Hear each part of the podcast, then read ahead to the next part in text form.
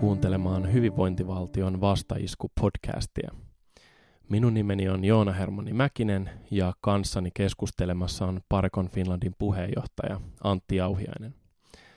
Tällä kertaa aiheena on osallisuustalous.fi-sivustoilla julkaistu Perusteet markkinoita vastaan -artikkeli, jonka on kirjoittanut taloustieteilijä Robin Hahnel.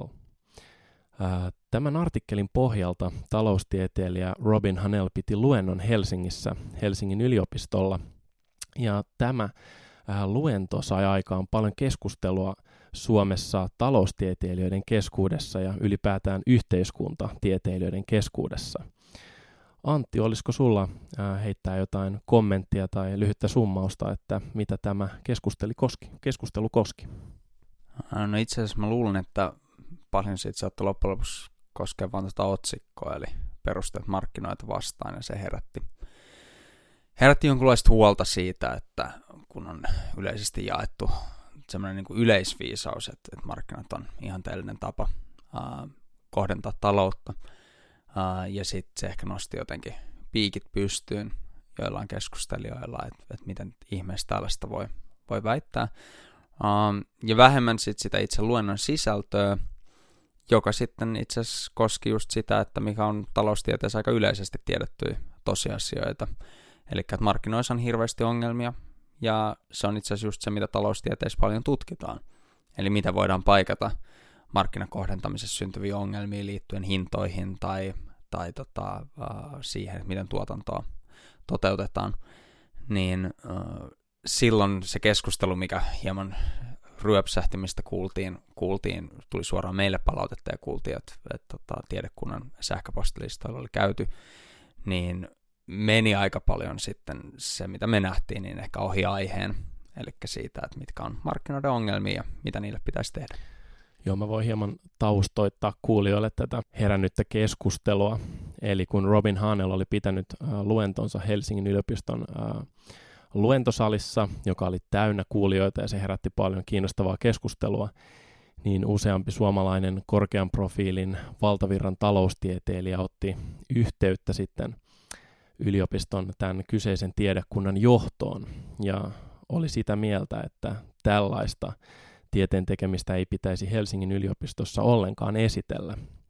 Ja nämä väitteet oli monien keskustelijoiden mielestä aika pöyristyttäviä, sillä Robin Hahnel on erittäin arvovaltainen ja kansainvälisesti tunnettu taloustieteilijä, ja kuten taloustieteen huippuyksikön johtaja Hannu Vartiainen myöhemmin totesi, niin Robin Hahnelin väitteet luennollahan olivat täysin paikkansa pitäviä.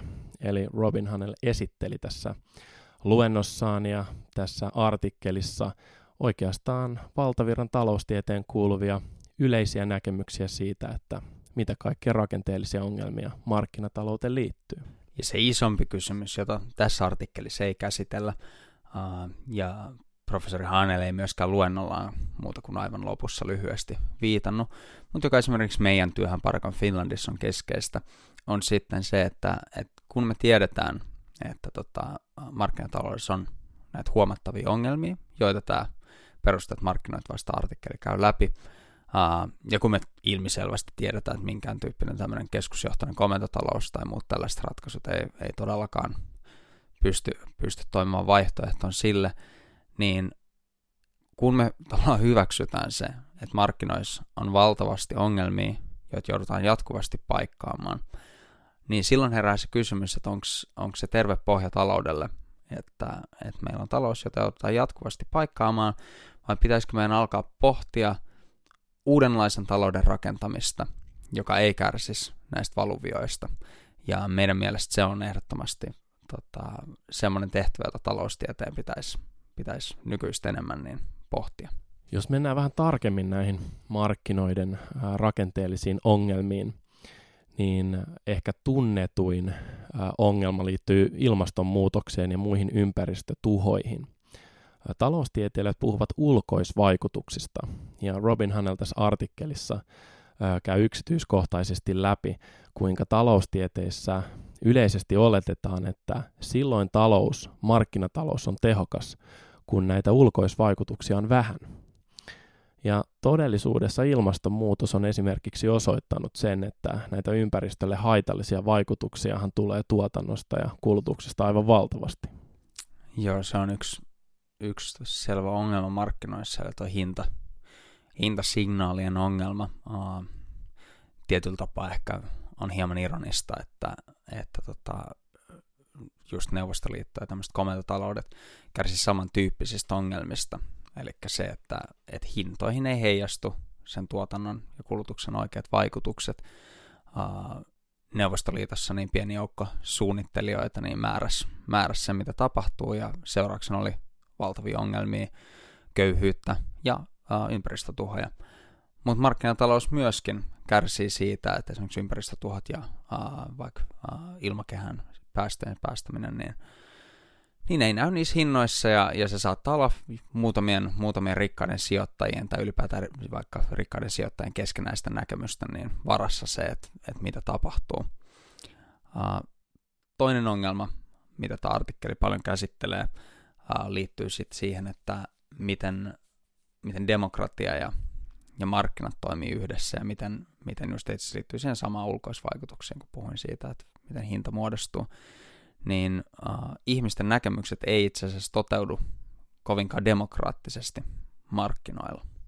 Joo, siis Milton Friedman, tunnettu markkinatalouden ja kapitalismin puolesta puhuja ja palkittu taloustieteilijä myöskin, niin hän aikanaan erittäin voimakkaasti esitti sellaista näkökantaa, että markkinatalous tukee demokratian kasvamista ja laajenemista, eli jollain tavalla markkinatalous ja demokratia kulkevat käsi kädessä.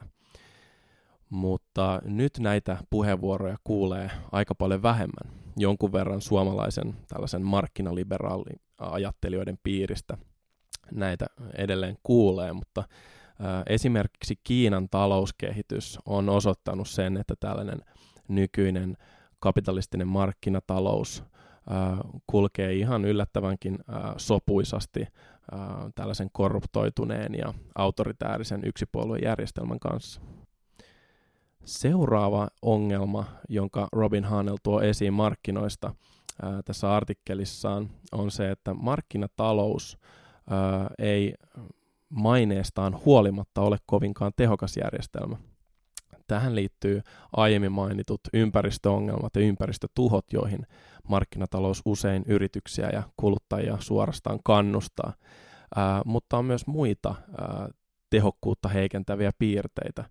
Ja yksi on Suomessakin tuttu kilpailun keskittyminen. Suomessa on pitkään puhuttu siitä, että esimerkiksi vähittäistavarakauppa, eli Kesko ja S-market, tai siis S-ryhmä, niin käytännössä keskenään jakavat kaiken tällaisen päivittäisen vähittäistavarakaupan, ja on myös muita aloja, joilla kilpailu keskittyy. Ja tämä on suoraan valtavirran taloustieteen oppikirjoista ja opetuksista, että jos sitä kilpailua ei ole, niin markkinat eivät toimi kovin tehokkaasti. Ja tämä on ongelma, joka sitten tavallaan usein yritetään korjata sillä, että okei, että jos tämä on pieni markkina-alue, niin liitetään meidät Suomessa vaikka niin kuin osaksi isompaa markkina-aluetta, eli esimerkiksi Euroopan laajuiseen markkina-alueeseen, sitten pyritään sillä luomaan kehys, jossa toteutuisi just tämä kilpailujen markkinoiden ideaali. Mutta esimerkiksi terveyspalveluissa se niin kuin paperilla toteutuu, jos me luodaan Euroopasta, vaikka Euroopan laajuinen, niin terveysmarkkina-alue ja sitten suurterveysyritykset ja sijoittajat pystyy siinä niin kuin pelaamaan ja luomaan sellaisen paperilla kilpailulta näyttävän isomman alueen. Mutta se ei muuta sitä, että monet esimerkiksi nimenomaan palvelualat on sellaisia, missä syntyy paikallisesti, ja se alue, missä se voidaan kohdentaa ne ihmiset ja ne palvelut, niin ei yksinkertaisesti ole riittävän iso, että syntyisi se talousteorian peräänkuuluttama ideaali kilpailuista markkinoista. Ja silloin ollaan aika vaikeiden kysymysten ääressä siitä, että jos me ei pystytä sitä toteuttaa niin miten me pystytään sitten toteuttaa se, että me saataisiin niitä esimerkiksi terveyspalveluja järkevällä tavalla. Suomessa se on perinteisesti toteutettu julkisen sektorin voimin ja sillä, että me yksinkertaisesti katsotaan, että mikä se kysyntä on, millaisia tarpeita meillä on täällä, miten me pystytään vastaamaan siihen sairaaloilla ja hoitohenkilökunnalla, ja ohjataan se tavallaan tuotanto ja tarjonta niin vastaamaan siihen kysyntään. Ja tähän ei välttämättä tarvita markkinoita ollenkaan. Ja se on tärkeä havainto siitä, että esimerkiksi kysyntä ja tarjonta, jotka on oleellisia kaikissa talouksissa, niin ei missään nimessä välttämättä tarvitse markkinoita, vaan me voidaan myös demokraattisesti ohjata ja omilla päätöksillämme tällä tavalla niin ohjata ratkaisut ja vastata siihen kysyntään. Yksi esimerkki, jota Robin Hahnel on käyttänyt teksteissään, on se, että Yhdysvalloissa on erittäin näkyviä esimerkkejä siitä, miten terveydenhuollossa resurssit kohdentuvat. Esimerkiksi tällaiset taitavat lääkärin alut usein päätyvät opiskelemaan plastiikkakirurgiaa, koska siellä on dollarimääräisesti aivan valtavaa kysyntää, koska Yhdysvalloissa tuloerot ja varallisuuserot ovat aivan tähtitieteellisen suuria, niin näillä superrikkailla on erittäin paljon vaikutusvaltaa, koska heillä on myös paljon kulutusvoimaa.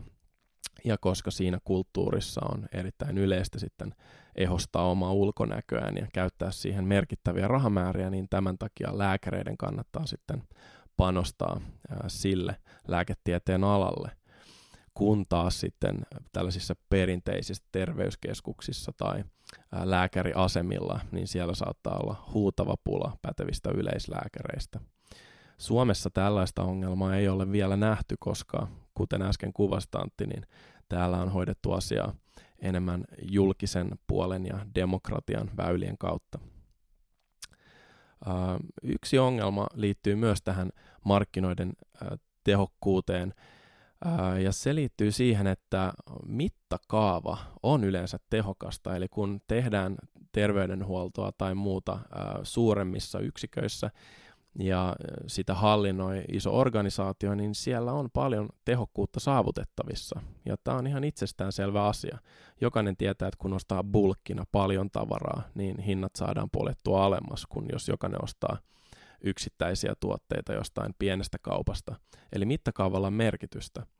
Mutta markkinoilla, varsinkin tällaisessa pienessä maassa niin kuin Suomessa, niin sillä mittakaavalla on myös kääntöpuoli. Eli jos muutama yritys kasvaa niin suureksi, että heillä on sitä mittakaavaa, niin heillä ei sitten enää ole niin paljon sitä kilpailua. Ja jos otetaan esimerkki jostain muualta kuin terveydenhuollon alueelta, niin esimerkiksi Nokia huippuvuosinaan oli käytännössä se yksi valtava vientiyritys, joka omilla päätöksillään pystyi vaikuttamaan Suomen kansantalouden suuntaan ja tulevaisuuteen. Niin ei Nokialla ollut tässä Suomen kansantaloudessa sellaista kilpailua, jonka välillä sitten olisi voitu markkinaperiaattein niin etsiä niitä ratkaisuja, vaan käytännössä Nokia oli Suomessa monopoliasemassa myös talouteen liittyvässä päätöksenteossa. Sitten toinen tämmöinen niin kuin teema, mitä Hahnel käsittelee, liittyy siihen, että millaisen ylipäätään, niin kuin, jos mietitään sitä vaihdantaa ja tämmöistä usein markkinoidaan tämmöisen ideaalin alueena, että se vaihdanta luo sellaisen yhteistyöhön kannustavan ilmapiirin, niin hänellä aika hyvin käy läpi sitä, että itse asiassa markkinat luo jatkuvasti todella haitallisia vastakkainasetteluita sille, miten me tehdään yhteistyötä. Eli se, että yhden etu on toisen haitta ja tavallaan se asettaa ihmiset vastakkain, ostajat ja myyjät, tavalla, jossa molemmat yrittää aiheuttaa haittaa toiselle. Ja jollei heillä on jotain muita inhimillisiä arvoja, jotka sit sitoo heitä yhteensä, tai heidän kaupankäyntinsä pelisääntö on säännelty julkisen sektorin toimesta siten, että he ei pysty maksimoimaan tavallaan toisella aiheutuvaa haittaa. Niin Hahnel esittelee sen markkinadynamiikan hyvin ja keskustelee siitä, että miten sit sen lisäksi, että nämä niinku kaksi osapuolta keskittyy tavallaan aiheuttamaan haittaa toisille ja maksimoimaan oman hyödyn, mutta sen lisäksi markkinat kannustaa olemaan huomioimatta kaikkia muita. Eli se, mitä te teette, sä haluat auton ostajana vaikka mahdollisimman hyvän auton, mahdollisimman halvalla, ja autokauppias haluaa myydä mahdollisimman huonon auton mahdollisimman hyvällä hinnalla. Pelkistettynä, just talousteorian tasolla, niin idea on tämä. Ja molemmat näistä osapuolista pyrkii tavallaan maksattaa mahdollisimman paljon siitä hinnasta kolmansilla osapuolilla. Eli jos se auto saastuttaa niin, ja siitä tulee haittaa muille ja ostaja tai myyjä ei joudu siitä maksaa, niin sehän on vain etu heille.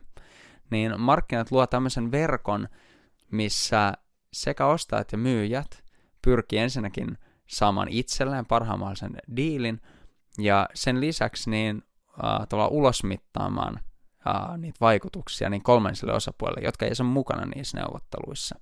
Ja tämä dynamiikka talousjärjestelmän pohjana on jotain, mikä tulisi ottaa todella vakavasti, koska me nähdään sen vaikutukset niin kaikkialla meidän ympäristössä, mutta myös meidän yhteiskunnissa siitä, miten ihmisten elinolosuhteet ja tilanteet niin vaikuttuu tästä mekanismista.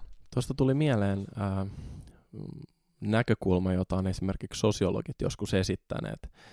Eli kun markkinatalous laajenee useammalle yhteiskunnan osa-alueelle, niin ihmiset vähitellen alkaa ajatella myös sen mukaisesti. Eli sellaisista asioista, jotka ei aiemmin ole ollut markkinoiden pelikenttää, niin yhtäkkiä onkin sitä. Ja äsken puhuttiin terveydestä, niin siihen liittyen tämä ongelma on aika suuri. Eli jos aikaisemmin lääkärit on pistetty miettimään ensisijaisesti Hippokrateen valaa ja sellaista julkisen hallinnon niin kuin, tehtävää noudattaa perustuslakia, että kaikkien on päästävä tasa-arvoisesti hoitoon ja terveyskeskusten pitää pystyä hoitamaan kaikki kriittiset tapaukset ensin, niin markkinalogiikassa syntyy sellainen tilanne, että kannattaa tehdä erilaisia polkuja eri ihmisille. Esimerkiksi ne, joilla on paljon rahaa käytettävissä, niin he voivat vetää siitä jonon ohi, koska he pystyvät maksamaan enemmän. Tai jos erikoissairaanhoito, eli kalliit leikkaukset ja niin edespäin, niin että siellä joillain on kyky maksaa se suoraan tiskiin, ja jotkut joutuvat neuvottelemaan joko vakuutusyhtiön tai Kelan tai jonkun muun tällaisen tahon kanssa, että mistä voi saada tukea ja helpotusta ja niin edespäin, niin se byrokratia hidastaa joidenkin kohdalla sitä prosessia. Ja nämä ongelmat tällaisesta markkinavetoisesta lääkehoidosta ja terveydenhuollosta, niin näistä on todella paljon varoittavia esimerkkejä Yhdysvalloista, mutta ei pelkästään sieltä, vaan myös monista Euroopan maista. Ja jos tämän saman logiikan vie sitten yhteiskunnassa muillekin alueille, niin se tilanne alkaa näyttää todella absurdilta.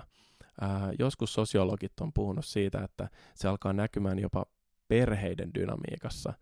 Eli jos perheiden ja sukujen sisällä ajateltaisiin asioita markkinalogiikan mukaisesti, eli kaikesta neuvotellaan ja pyritään kaikesta maksimoimaan se oma etu tai omien sisarusten etu tai muuta, niin sellaisessa tilanteessa yhteiskunta ei enää toimi, vaan se alkaa revetä palasiksi ja sellainen yhteisen hyvän ja empatian käyttö, niin ne alkaa vähetä. Ja tästä on jonkun verran tutkimuksia, että mitä enemmän markkinalogiikkaa käyttää arjessaan, niin sitä enemmän sillä tavalla myös alkaa ajatella.